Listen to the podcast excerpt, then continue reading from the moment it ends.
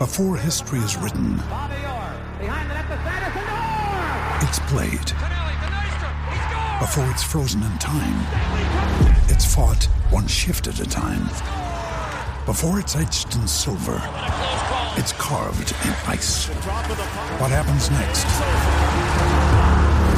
will last forever.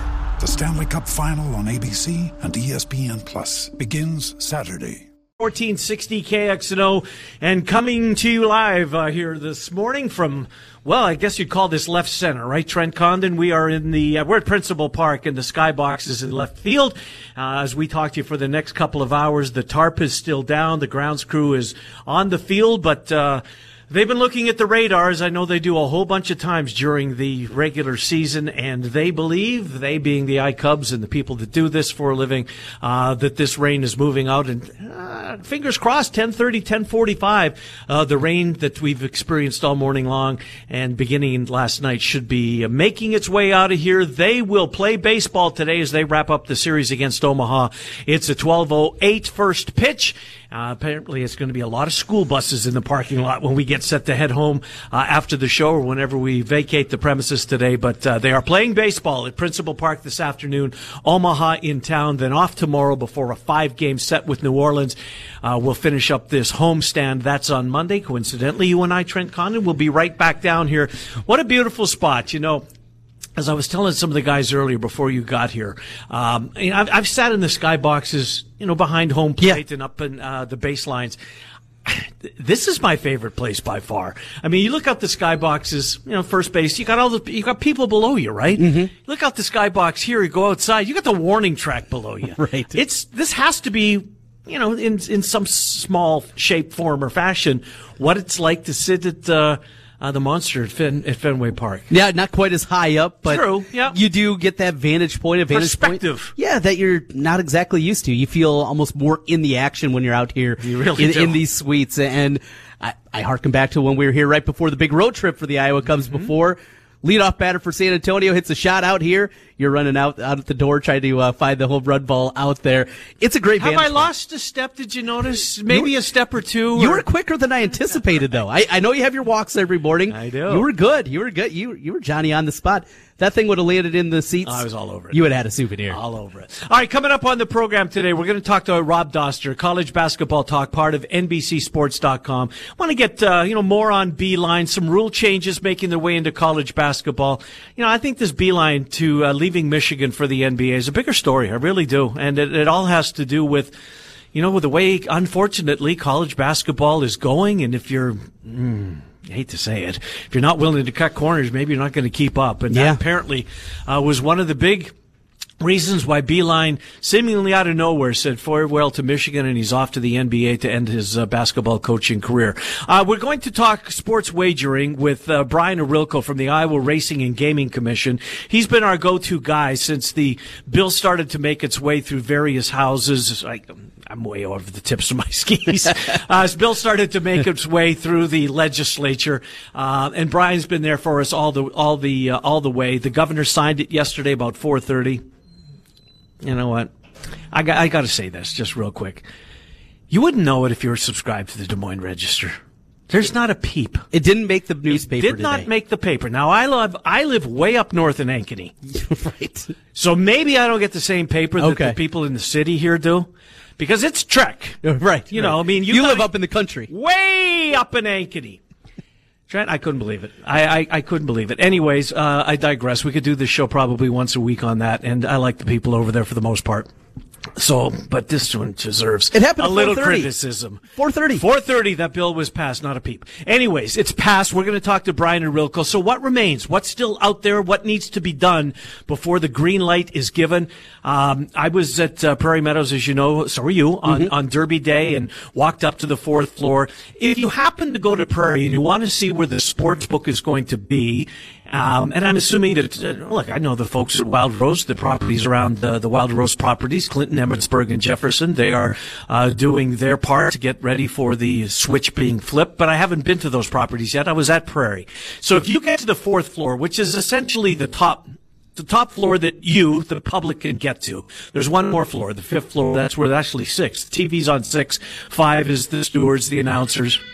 Etc. But the fourth floor is the floor for the public. So when you come off the final escalator and you walk into the building and you take a left and go all the way to the north wall, that's where the William Hill Sportsbook is going to be. Okay. So it's it looks really good. I mean, it was ready to go. Uh, the TVs are in place. The um, the, the the betting. Uh, what would you call it? The, the terminals, not the terminals, but the station has been built. Now there was no terminals there at that point because the law hadn't been passed, but they're ready to go.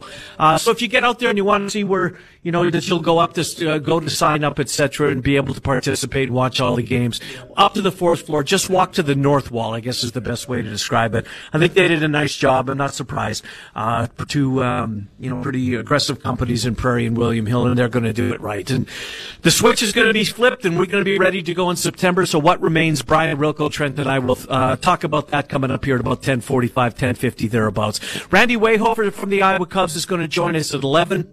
I sent you guys a homework list last night. I saw a really cool list. It was Yard, Yardbarker uh, that put out their 22 most unbreakable records in baseball, in Major League Baseball. Records that'll never be broken. At least that's what they said. I think there's a couple on there that you can debate. Uh, we'll do that, a couple of them. I'm sure most people have their own minds. Rickey Henderson, I don't think anybody will ever break his stolen base record. Um, there, there's others out there. So we'll, we'll do that. We'll get the latest on the I Cubs. You know, trying, driving down here today, Trent, trying to, last time we were here was what, about two weeks ago? Yep. Yep. Since then, Mike Montgomery's been through Yep. and gone. Carl Edwards has been here, figured things out, and boy, has he ever looked like he has figured Mm-hmm. things out. And he's back up there. Addison Russell, who was at shortstop when he was, no, he played second base that Yes, day. you did. Played second base that day, and that's where he's been since he's been got recalled. But he's gone. My point being is you never know who's going to be down here, right? Victor Caratini, the catcher, backup catcher, had a really good day yesterday. He is uh, on his rehab assignment. And of course, we know Ian Happ is down here. So you never know who you're going to see at the ballpark uh, that you've watched on TV with the big Cubs at Wrigley Field. Um, but, um, so three, three guys since the last time we were here. and a really good Cubs team. They're off to a really good Yes, start. Mm-hmm. this year, and it shows you the development. I mean, there were years where the Iowa Cubs, a the big Cubs weren't very good, Right. There was nobody here to help. and there was nobody here, and you'd get excited about what Brant Brown. Is that Brant the- Brown, Gary Scott, the third Gary baseman that was going to, yes. you know, he was going to finally solidify that position for the first time since Santo. And yeah, there's been a lot of them coming. Ah, there's there's so many on that list that list that um, never, never panned out. Yeah, for whatever reason. Well. This group has, Yes. as the rain begins to fall a little bit harder here at Principal Park. But uh, again, they expect this system to be gone by 10:45. They're playing baseball today. This is getaway day for Omaha. They're off tomorrow. Uh, so then, Randy Wehofer and our final guest of the day will be our regular weekly guest, one of our regular weekly guests, Zubin Mehenti, as we will go around the world of sports with Zubin. We're going to do a lot on sports wagering, but I want to start just a couple of things. Uh, I, I watched your Twins last night. Jose Berrios is is their ace, right? Yes, no doubt. Yeah. Didn't look like that yesterday, but look, everybody's going to have a bad one. Mm-hmm. And as you said um, before we went on air, you could tell very early this isn't his best night. Yeah, and and there are just certain times where that happens. Certain times where whatever the starting pitcher is. I mean, I remember those starts for Maddux. Now Maddux would be a little bit different. He'd still probably go seven innings and give up three earned runs, and for him that'd be bad.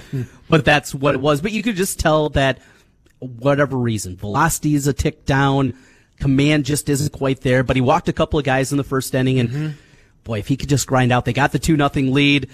More pop out of Jorge Polanco. That guy, I don't. I don't think he'll stick at shortstop. He's just not good enough defensively. But you know what? He was really good last night. He, made a couple He plays last night on defensively. I thought because you've said that before. Yeah.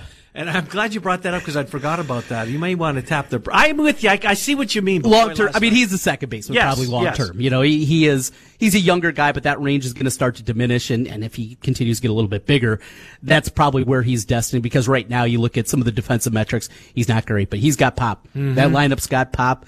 Eh, Berrios had a bad night. Couldn't get to that bullpen. You know, the Angels bullpen, they're pretty good. That We're Anderson yesterday. kid, he Yeah. he was good. Um, on the back end, Robles is now their closer. Anderson pitched what seven and eight yesterday, or just eight?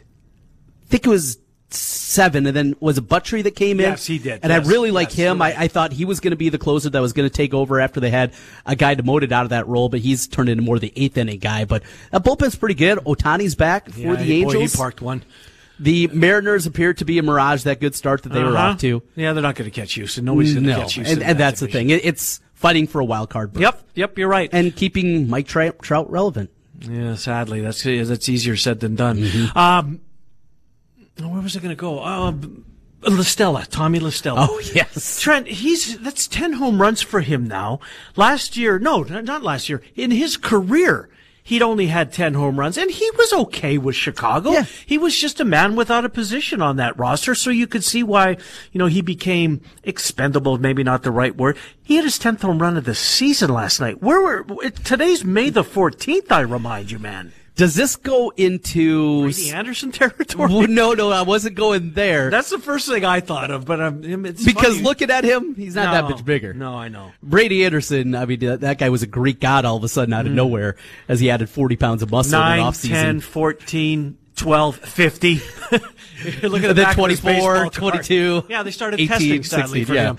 And it went the other way. No, the whole launch angle movement, and we hear this so much. And as I'm getting ready for high school baseball season starting next week, and You're not going to incorporate launch angle. No, no, no, no. I won't. I don't think they have those metrics in the high schools yet uh, to get that figured out. But talking to a couple of different coaches here over the last week or so, and that's one thing that they have continued to strive to is anymore you hit the ball on the ground, you're not a good player for us. Mm-hmm. It is about getting the ball in the mm-hmm. air, hitting it to the gaps, and if you have the power, hitting it out of the ballpark. And That's been one of the changes in Jason Heyward. Jason Yeah. Heyward, four out of five times, was a ground out to second base. Mm-hmm. I don't know if it's swing playing, how, how you do it, but you see this cross baseball and Major League Baseball has gone to a different level now. I mean, the three outcomes out of there. Walk, mm-hmm. strikeout, or home run. And, and that's how teams are built. That's how the Houston Astros built their team. That's how the Twins right now are building their, their team offensively. You see the Dodgers have done that. Launch angle. I don't know enough minutia. You know, that'd be a good Mark Simon question when we get him on again is taking a The look at that. analytical guy that we have, yep. Going in and looking at that and just how much it changed because the game of baseball, it's completely different than what we watched five years ago. It's, it is a different game than what we've grown up with, what, what you're used to seeing. Is it for the better? I don't know. That's uh, not, certainly not for my generation because we don't understand it. and I don't speak for all of them, but I speak for a lot of them. Uh, I wanted to uh, switch gears. And again, Brian Ohorilko is coming up. We're going to talk to Brian Ohorilko from the Iowa Racing and Gaming Commission. Um, I think it's the biggest sp- Iowa sports story has been written. Um, and, and you know, look, we still got Iowa State football, Iowa football. They could have a miraculous season and maybe bump this off the top. But I'm hard pressed to think of a story that might be bigger than this one. When we look back at 2019, at least from a locals perspective, I mean, this has been a long time coming. I'm, you know, I, I'll be honest with you. I, I'm not so, sh- I'm, sp- four or five years ago, we spent we spent a lot of time as a company looking at this. You know, mm-hmm. is, is is PASPA going to be overturned? Will this happen in our lifetime? And there was really no consensus. But man, oh man, since it has uh, been overturned and one state after another seemingly is lining up uh, to make this legal, and Iowa yesterday with the governor signing the bill, it's a huge, huge story. And I'm not even sure that you and I, who certainly I think are is on top of this and in tune to this, because it's a hobby of yours, um, and it's certainly something that uh, that I think is going to be decent, decent radio in the months, weeks, years to come because I think it's going to become more. Well, look at what ESPN is doing. Yeah. They've got a daily show on sports wagering. ESPN today signed an agreement with The LINQ, which is a downtown property on the strip in Las Vegas. What did it used to be called? What was the hotel before? I don't remember. I should know this. I do know this, but I don't remember it. Um, but ESPN is building a studio on, on the strip in Las Vegas. It wasn't too many years ago, and we can ask Zubin this, and maybe he will uh, take us behind the curtain at ESPN, where the, you know, where the anchors were asked not to incorporate sports betting, sports lines into any of their conversation for fear of reprisal from the leagues. Now all the leagues are completely on board on this. I get why their hand is out. They want a little piece of this action.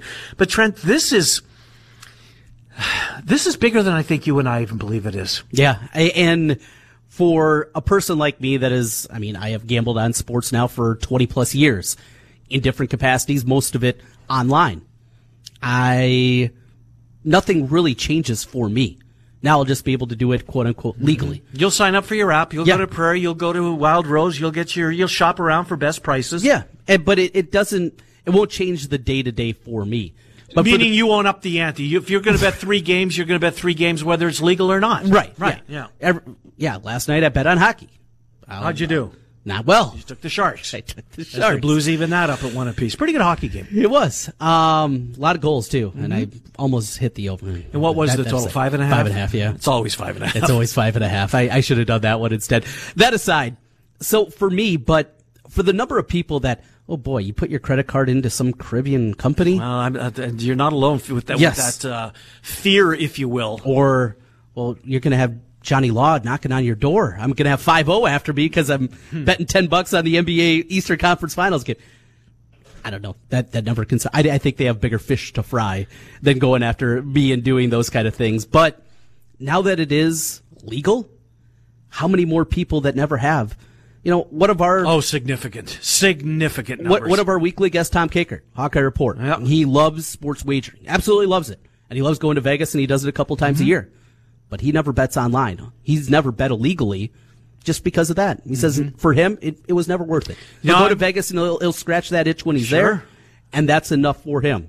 For me, like to do something daily, it's different. And now to be able to do it differently. But there are so many more people, I think, that like Tom Kakert out there that just didn't want to get into that part of it. Didn't want to mm-hmm. get into, even if it is a speeding ticket, if you will, just didn't want to go down that route. It opens up for them. And, and now the people that, because it never was anything that was part of their daily routine, now they're interested. Now they want to know how is it done. They want to get the 101 on just how to make a bet. and that's going to become another industry in its own self. There, mm-hmm. there's going to be, I'm, I'm assuming there'll be seminars and people will be flown in from Las Vegas and they'll have, you know, um, like I say, a seminar with people that you've seen, people that you might have known, but you'll get some information how to do it. What does this mean? Um, you know, from even from that dipping your toe in the water to full blown, help me out with this, you know, with this parlay type thing. Going to be huge. Uh, can't wait for it to get here. We're Going to have to wait a little bit longer, but Brian and Ohorilko will tell us what we're waiting on. I think it's basically administrative rules is, is probably the last step. And I saw, um, something written yesterday that they're going to fast track this, that it's going to get a uh, push through maybe quicker than some of the other bills that get passed that need regulations to go along with it because they want to be ready for football. And I can't wait to see Trent. I can't wait to see a how much handle the Cyhawk game does in our state. Yes. Because I think it's going to be huge, and then track that over the years. You know, when it first became legal, all the way back in 2019, there was three hundred and seventy-five thousand dollars bet on that game. Three years later, that number was quadrupled. and it seems like it's small change where we're at in 2030, right? It's going to be so much fun to watch. It really is. And we're going to be able to participate with the local teams. Now, I know Illinois. I think the most recent uh, regulations I've seen from our neighboring state, Illinois, are going to outlaw college ath- college sports. Their teams, no Northwestern, no Loyola, no Illinois, Okay. those type of things. You'll be able to bet on Alabama, Auburn. You want to bet the Iron Bowl, you can do that, but you can't. Now that's Illinois. And uh, Iowa is, you know, there's no regulation. Now in game betting, in run betting, as it was first called, now they've changed it. I think it's in game betting, which makes more sense. I think it's easier to understand. Yes. Um, you're not going to be able to do that on Iowa and Iowa State. I think it's merely a concession. I don't understand the concern there of betting on an Iowa and Iowa State game or a Drake or a UNI in the middle of it. I don't know why that that. Um, I think it went hand in hand with the player props for the individual for yeah, Iowa, Brock Iowa State. Purdy, Nate Stanley, who's Yes. going to throw more for more yards than Cyhawk. I think those kind of combined together, and that was the the leeway that they get, which I, I understand that part of it too. I mean, your over under in points is eight and a half, and your basketball player, that's, that one's pretty easy. I mean, it's it's not a point spread. It's not you have four teammates and five team players you're going against. It's just you. So I get that one, and at least giving an opportunity here to to educate these people, and and these guys are all educated. You talk to any former collegiate player, one of the first things when you get on campus you're talked about is just this: is sports wagering and how you can end up in jail. Right. Well, Jamie Pollard made a great point yesterday. I don't know who asked him the question at the uh, at the uh, uh, Cyclone tailgate event. I'm not sure which one it was at the, for the first or the second stop, but he was interviewed and he was asked that question as to how they're going to educate his athletes. Look, whatever they're doing at UNLV, mm-hmm. that's what you want to bring to wherever you know whatever state you reside in. That uh, uh, and you're an athletic director, an athletic department. What is how does UNLV go about it? You know, when you when you sign to play basketball or football at UNLV, what what classes, if you will, do you have to sit through uh, before you um, you know you're eligible to take the field? So certainly remains out there. We got to get a break because I want to spend some time with Rob Dauster uh, collegebasketballtalk.com. We'll do that. Again, Brian Ohorilko, 1045. We're Miller and Condon. But before we go to break, I'm going to throw it to our buddy Emery Songer. By the way, Emery, congratulations, you and Sean Roberts. Your sports talk career underway Saturday mornings from 8 to 10. Uh, give us kind of, uh, from your perspective, how was your first show? Well, I didn't have a ton of huge expectations, Ken. I I kind of went into it just knowing that we had to kind of work a base. We talked about that on Friday on your program, but I thought it went really, really well, and we were excited to be in here. We had a, a full show. We had Brian Hardin, the AD of Drake, Michael Admire on to talk Drake softball, which I, I didn't expect to be talking about Drake softball on our first show, but it was a great story. We had awesome guests about it. We, of course, had to talk about Iowa Wild, but it was just a good, getting your feet wet level experience, and uh, we're excited to kind of build off that these uh, next few weeks as we try to figure out what we're going to talk about for the rest of the summer. yeah, there is that, no doubt about it. Well, you've got the uh, 10 o'clock keyword, EKG Golf and, T- uh, and KXNO are teaming up for that. I'll throw it to you for that, Emery, and we'll come back. We'll talk to Rob Dauster, College Basketball Talk. KXNO.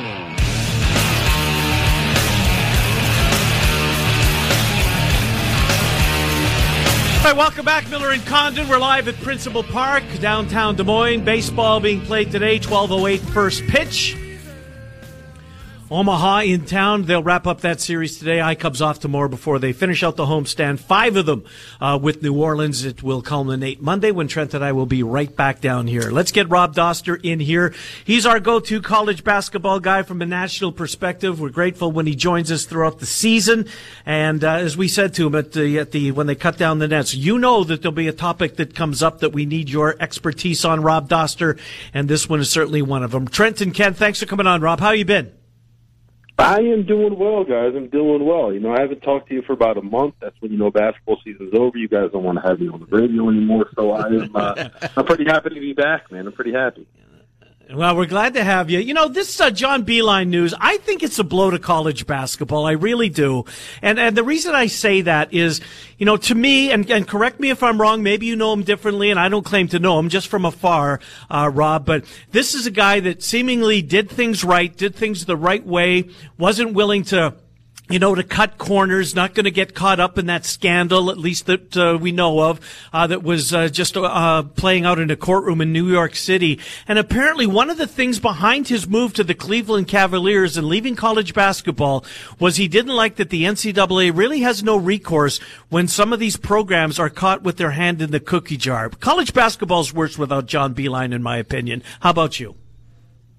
I mean, it, it's probably it's better with John Beilein there just because he's such a, a terrific basketball coach and a basketball mind. And, you know, obviously, the things that he did at Michigan, uh, you know, I don't really have to spell them out. You guys are in Big Ten country; everyone's fully aware of what he did there. And and you know, the be- better coaches that we have in the sport, the better it's going to be. But you know, people said the same thing when when Brad Stevens left Butler for the NBA. You know, they said that that this was a bad thing for college basketball, and college basketball's demise is, is coming up, and all of that kind of stuff. And you know, college basketball is just fine. Brad Stevens in the NBA, and then college basketball survived. They said the same thing when Billy Donovan left uh, Florida for Oklahoma City, and, and you know, college basketball survived. So um, I don't think that this is necessarily a positive day for the sport, but I think this is something that John Beilein, in his heart of hearts, always wanted to do. You know, if you remember last year, he almost left to take the the Trey Pistons job, and I think he kind of got scared off because of the idea that you know the news leaked before he was ready to have it leak and before he was ready to accept the job. So um, I'm not totally surprised that he, he headed off to the NBA. And, and you know, honestly, I kind of think it's just always something that was kind of on his radar. You know, when you are a guy like he is, it's built your way up from. You know, if you remember 44 years ago, he started as a high school coach in upstate New York, Right. and he worked his way up from junior college to Division three to Division two to Canisius to Richmond to West Virginia, and finally to Michigan. So um, I think this is the kind of thing where you want to test yourself, right? Like that's that's when you're a competitive human being. Like you always want to see if you're able to compete at the highest level, and you want to see if you're able to do it for the next step up. And I, I just kind of think this was.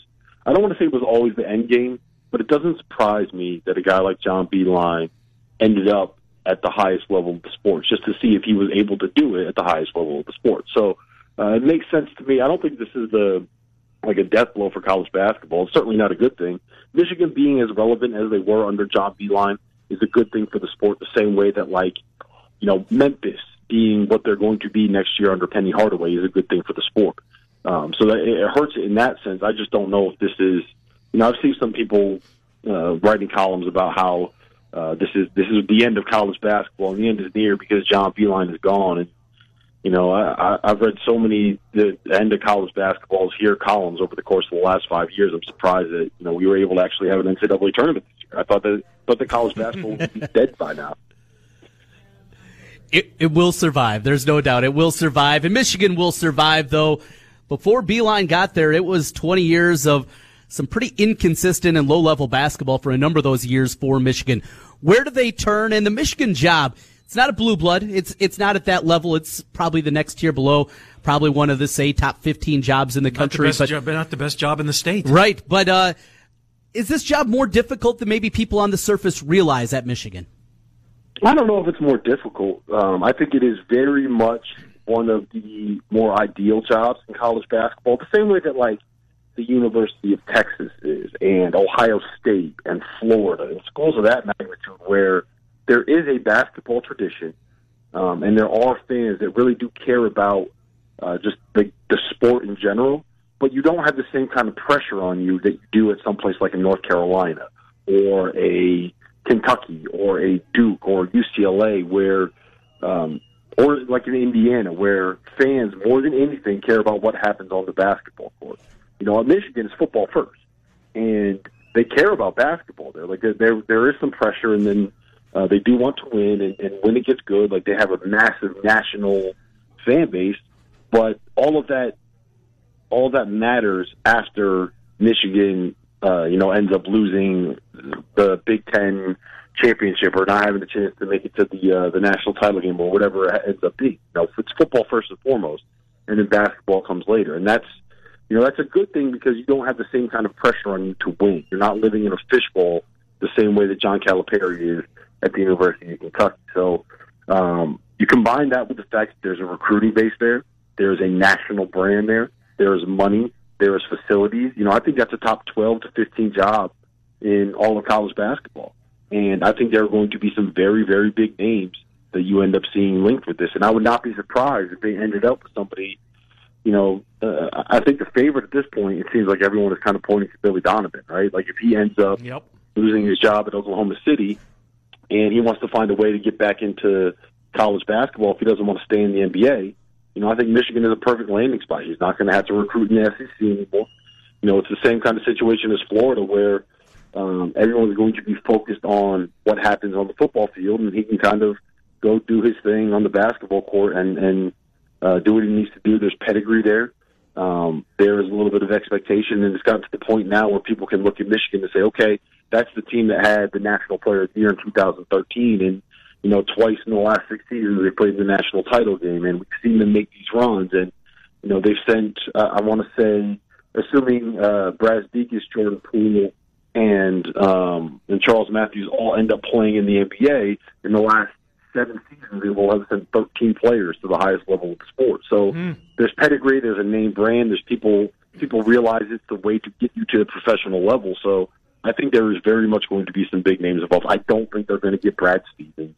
I don't think that Tony Bennett No. is going to go take Michigan. I don't think Chris Beard, Jay Wright, these guys are going to end up leaving. I think you make those calls if you're Michigan, just because on the off chance that like let's say that no one knows that Jay Wright got into some fight with his AD uh, over something because they didn't mow the lawn or whatever it ends up being, and um, he wants out. uh, I mean, that would be a good landing spot for him. So I think you got to make that call. I don't think you're going to get him. I think you probably end up with somebody like a uh, like a Billy Donovan, maybe like a Shaka Smart if he's trying to get out of Texas. Um, somebody kind of not that elite tier of coach, but that kind of next tier that's going to do a good job regardless of where they end up being.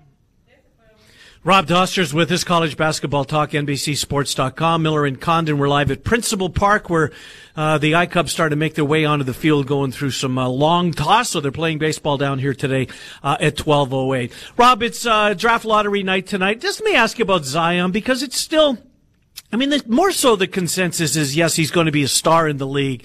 Yet for a number one, seemingly projected overall pick, there seems to be a fair, um, more than maybe the normal share of, boy, I'm not just so sure that this guy is going to be the star that many project. He's 280 pounds, yada, yada, yada. Where are you on Zion? Is he a no doubt about it NBA star in the years to come? I think that he is the best prospect to enter the NBA since Anthony Davis. I would take him if we had all of the number one draft picks from 2013 through today in a mm-hmm. pool. They were all 19 years old, all the same age, all, all their year heading into the NBA. Zion would be my first pick because I think that he's just the absolute perfect fit for what you're looking for in the NBA these days. And yes, look, the the weight is a little bit of a concern for me, and it's not because I don't think he's going to be able to move uh, the way he needs to move at the NBA level, or and I don't think it's necessarily endurance. I think it'll get there. My big thing is like when you have a 48 inch vertical or whatever it is at his size, you know, every time he jumps and lands, you have 280 pounds landing on his knees and landing on his ankles. So think about like go stand on your kitchen counter and then jump off your kitchen counter and land and do that like 500 times a day and tell me how long it takes before your knees and your ankles start getting really, really sore. That's what he's going to have to deal with. And I think that there might be, I think it's justified medically that that could end up taking some years off of the back end. But I think that it's worth it because of what he would be. You know, I think he's going to step in the NBA and he's going to be an impact player right away. I think when he hits his ceiling, he is going to be some combination of like Draymond Green and Julius Randle.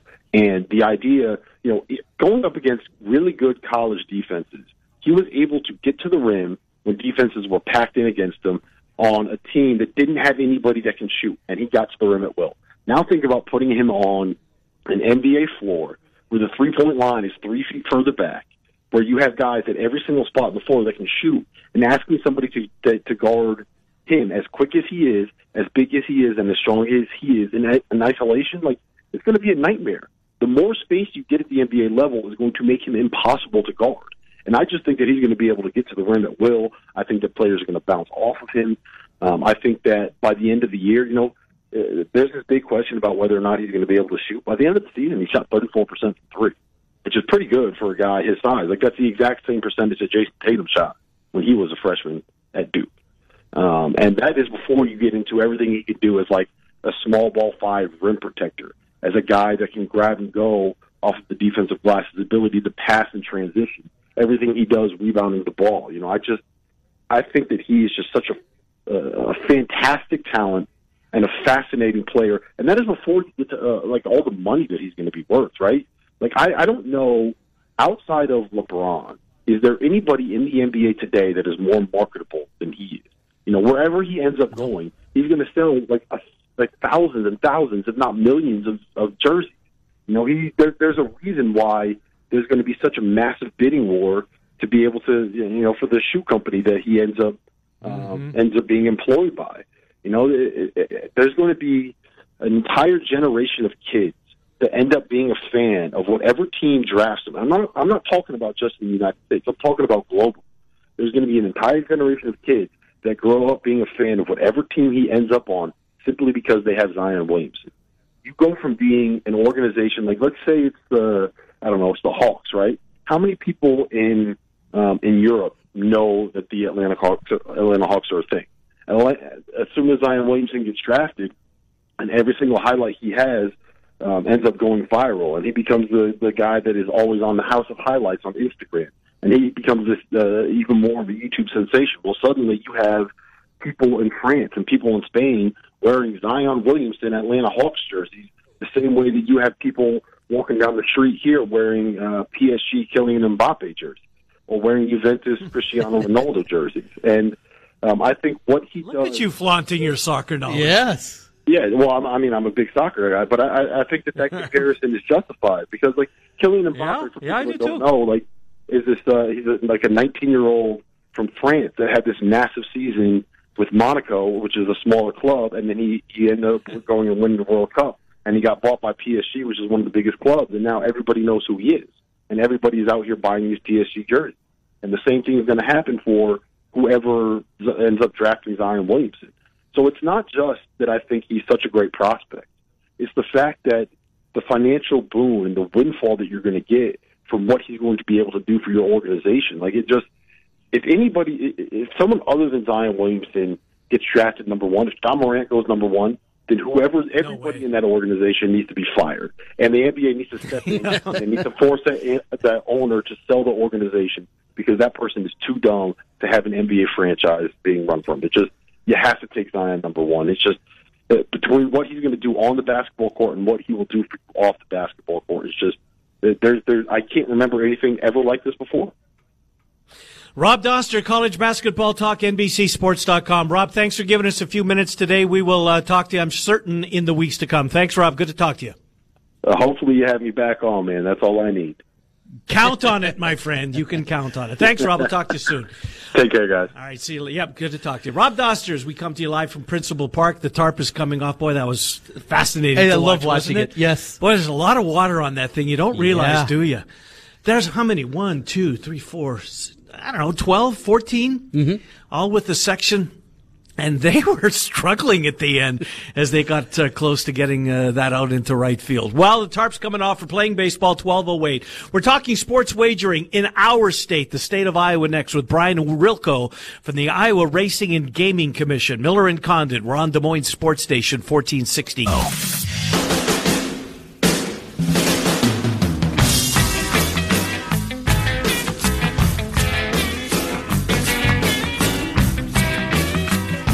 All right, welcome back, Miller and Condon. We're live at Principal Park. First pitch today, 12:08. The tarp is off the field. The players are uh, warming up. The Royals are in uh, right there on the field and playing a little long toss, and pitchers, etc. for the Iowa Cubs are on the field as well. We are about an hour and 20 minutes or so from day baseball downtown. Let's talk to Brian Ohorilko, shall we? Perhaps uh, in the months to come, Trent or Babe. Well, certainly not for this year, but for next season, be able to, you know, make a wager on today's Yeah. uh, iCubs Omaha Royals game before you make your way down here to the ballpark on your mobile device.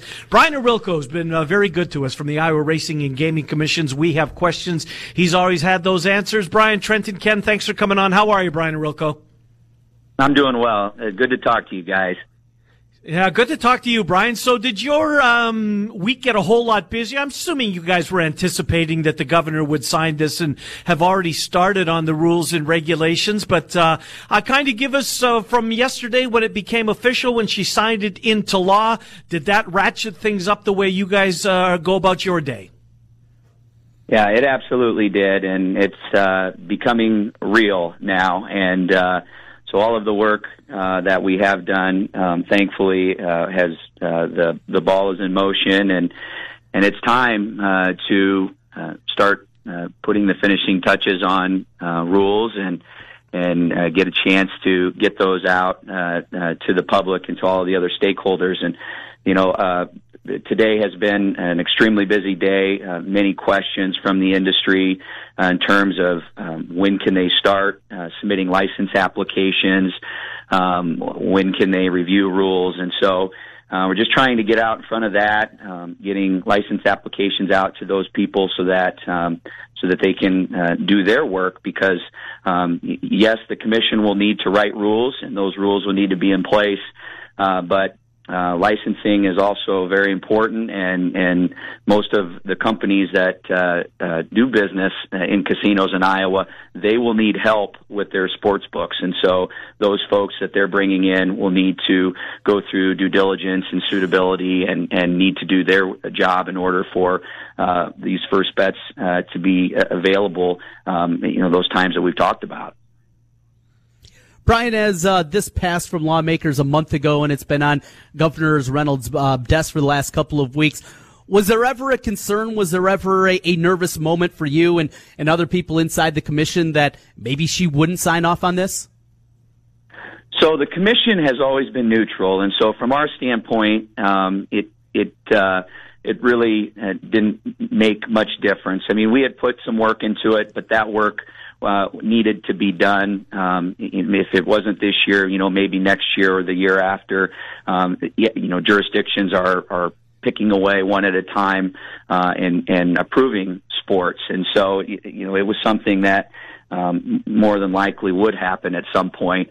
Uh, the casino industry, I've heard from a number of, the, them members, and especially those that had entered into agreements, uh, kind of prospectively. Um, uh, you know, I, I don't I can't say they were nervous, but but they um, you know they were anxious to get moving, and and so uh, so I think there was maybe some relief to some of those companies that had picked a partner early. Uh, Brian Ohorilko from the Iowa Racing and Gaming Commission. Brian, I saw a piece uh, yesterday online that this is going to be the regulations, etc., are going to be fast tracked, meaning that you know maybe uh, a procedural uh, is 90 days. I'm just pulling it out of thin air because I don't know, but apparently this is fast tracked, so we will be able to make our first wagers in plenty of time for football.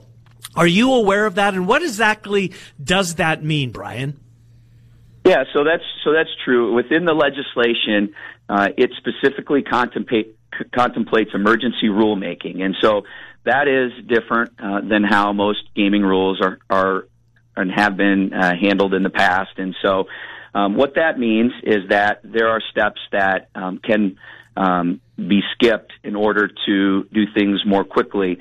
And, uh, and and even though the commission might have the authority to to um, you know um, to do things uh, through an emergency process, you know, we'll still make sure that the public has input uh, in the rules and, and the stakeholders uh, do as well. And so, so there will be uh, a balance uh, between getting that input and getting things done quickly.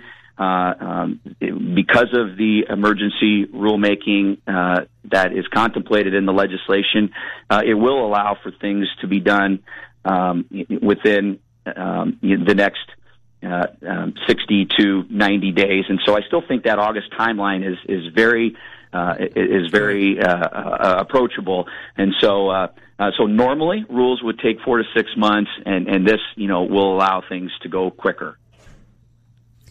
With that, the question for most everybody is when. I, I know you don't have an official day, but can you give us an estimate, a guesstimate, if you will, of when we can do this, when I can stand in line for the first time and make my wager and, and get my account set up? So I think our goal is still to have rules in place by August, and I, I think um, uh, if uh, the commission can uh, publish rules uh, around uh, the first week of July, uh, there will be uh, an, uh, a process in place to work through um, a- any issues that um, might come up through those rules, and and uh, sometime between July and August, a special meeting would be held so that the commission could vote on those rules. And at that point, uh, things would be uh, into into play. You know, the other piece is still uh, licensing, and the casino mm-hmm. operators at this point in time are working very quickly to finalize all of their agreements with uh, with their partners, and so those partners will need to submit applications and and cooperate through due diligence, and and so. Um, you know, if all of that happens, um, then I still think it is reasonable to assume, you know, sometime the, the first part of August uh, to to have wagers uh, uh, to be accepted. Well, we're not going to keep you much longer, Brian. We want you to roll up your sleeves and get to work on those rules so that we meet that deadline. Uh, but but last thing, uh, and I know we talked about this before, and, I, and I'm just asking you to repeat uh, for people that you know maybe didn't believe it or maybe didn't understand that this was as close to happening as it is. You, we, the public, will be able to wager on Iowa, Iowa State, Drake uh, basketball certainly, and and you and I in the state of Iowa, just not in game wagering, but you will be able to you know know, the line will be out on the Cyhawk, whatever it is, and people will be able to either, you know, sign up for an account and wager on their mobile device or go to the, one of the facilities, Iowa, Iowa State, etc., in play and available for wagering once the green light is given. That's all correct. And so uh, the uh, folks will be able to bet on uh, any of the Iowa College games, the Iowa Iowa State game, uh, any uh, other game involving uh, Iowa colleges. Uh, what is prohibited is in play wagering on individual performances, and so so if there uh, uh, what we cannot do in Iowa is bet on uh, an individual. Uh, in terms of if they're going to make a certain field goal or throw for so many yards, uh, those types right. of things would be prohibited. Uh, last thing for you, Brian. I know what what also came with the bill was the fantasy sports angle of it that really has gotten lost in this, and understandably so. Give us an idea. Say for the ten questions that you fielded, say today. Uh, eight of them on sports wagering, two of them on fantasy. It seems like it's really getting overlooked that fantasy sports is going to be legal. Give us an idea of, you know, the uh, the questions that you're answering. How many are sports wagering and how many are fantasy related? Yeah, no, it's a good question, and, and you're right on. Uh, that has seemed to have gotten lost, uh, but there is a whole division in the bill about daily fantasy sports. Um, I'd say 90% of the questions we have uh, uh, would be on just you know traditional sports wagering. Um, but fantasy sports is something that uh, will be authorized as well. We're hoping to do that um, simultaneously uh, with respect to rule writing and licensing, and so when we talk about those dates, you, know, the goal would be to do the same thing for daily fantasy sports. And so, you know, it's a it's a whole different animal. Um, a few years ago, that was maybe the only option in a lot of jurisdictions. Yeah. Um, you know, now now it's it's both, and so it'll be interesting to kind of see what customers do uh, and where they will spend their money. Um, but uh, you know, the both options will be available in the state of Iowa. Brian, thanks for what you do for us. Appreciate you coming on, Brian Ohorilko. Good to talk to you, my friend. Yep, glad to do it. Thanks, guys. Yep, take care. Brian Ohorilko. Sports wagering is coming. The governor has signed it into law. August, middle of August at the latest, I would think, will be set. August 1st, I'm shooting August for. 1st. Randy Wehofer from the Iowa Cubs is going to join us. Grounds crew is out. Tarp is off the field. Play ball 1208. Miller and Condon live at Principal Park. We'll be back with hour two on 1460 KS.